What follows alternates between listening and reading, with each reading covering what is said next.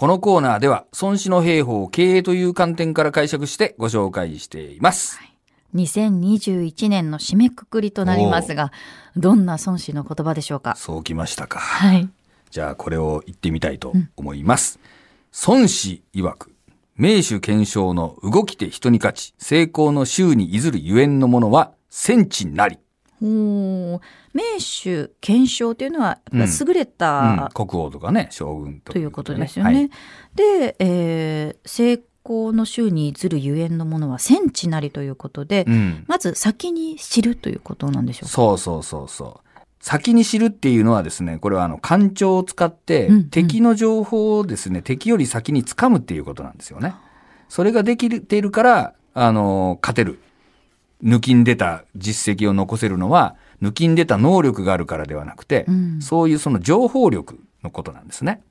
これをですね、あの、言ってて、で、実はこの、まあ、続きがあってですね、はいちょっとまあ、時間がないんで、内容だけ言うと、これをですね、その、神仏に祈ったりとかね、うん占いで決めたりとかするんじゃなくって、ええ必ずですね、あの、官庁を使って敵の情報を取れよというのが続くんですよ。それを、で、戦地。これ官庁を使い方なんですね。はあ。え、占いとかうん神頼みって、ね、それこそもうだってうん、あれじゃないですか、初詣とか、もう皆さんね、何をお願いしようかなと思ってると思います。ねそうなんですよ。でも、だから、あのーそれやっちゃいけないわけじゃもちろんないんだけど、えー神頼みしたらですね、うまくいくなんていうもんじゃもちろんないですよね。うんということを、この紀元前500年に言ったっていうのが、やっぱこの孫子のすごいところだと思うんだけど、まあ、これが、あの、現代でも通じる考え方だと思うんですよ。それができてれば、能力があるとかないとかじゃなくて、あの、結果を出せるよっていう教え。になります。うんやっぱりもうビジネスにおいても、うん結局その情報分析っていうの情報が大事だっていうことですよね。そうなんですよね。うんやっぱそれをですね、やっぱりいかに、まあ先に知るかっていうことでね後になって知ったんじゃそれはダメなわけなんで、やっぱり先手を打ってですね、行くっていうことなんですね。はいそのためにはその感情をうまく使えっていうのが、洋漢編というね、感情を用いる編があるわけなんですけども、まあそれを、まあ現代で言うとやっぱ当然どういう情報を取っていくかっていう話になりますね。うんうん。ただ私あの難しいなと思うのがその成功例ってはい。後でこういろいろ分析してターニングポイントがそこだったみたいな風にはいはい後で言えるじゃないですか。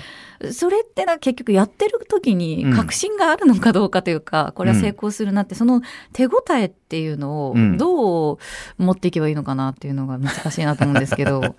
まあ手応えはないんじゃないな。うん後講釈みたいなもんですよね。はい。大体あのコンサルタントが言ってるような、大体そんなにどっかで成功したのを持ってきて、これは成功例でしてね。そうそうそうそう。とか、ね、あの、アメリカではこうでして、とか、そんなもん、まあ後になって言うなら誰でも言うんだよ、みたいな、そういうことでしょ。ええうんそれはなんか難しいなと思ってて、うん例えば自分が今仕事がすごくうまくいってるのも、うん。なんでうまくいってるかわかんないんだっていう、うんうんその、なんかこう、運とかう、ん。縁とか、うんそういうものなのかなっていうふうにうん片付けちゃいがちなんですけれども、はいはいそういった部分っていうのはどうなんですかね？まあ、それではダメなんですよね。やっぱりその考えてた内容に基づいて結果が出てるっていうのが、ちゃんとその因果関係が明確になってないと、まあ、再現性がないんですよね。たまたまうまくいったとか、運が良かったと。これはまあ、あの、例えば、えー八木さんなんかもそういうお仕事があると思うんですけども、成功したというか、経営者とインタビューとかすると、何が成功要因なんですか？いや、もう運が良かっただけですよ、みたいに言うじゃん。あれ絶対けん、あの、ただ謙遜してるだけだか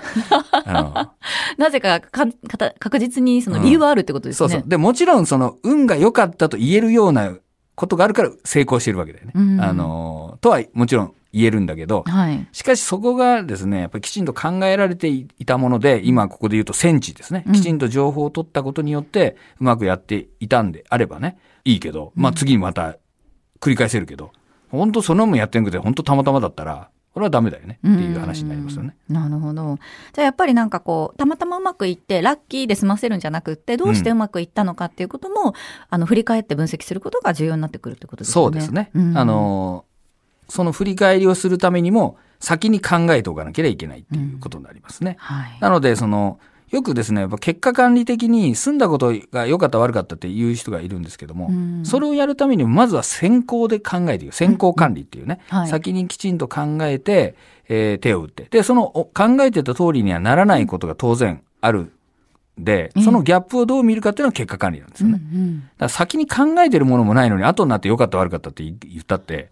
それは何を良かったとするのかがうんもう変わってきますよね。こういう情報があってこうしようと思ってたのに、そこに達成してなかったからダメな。だけど、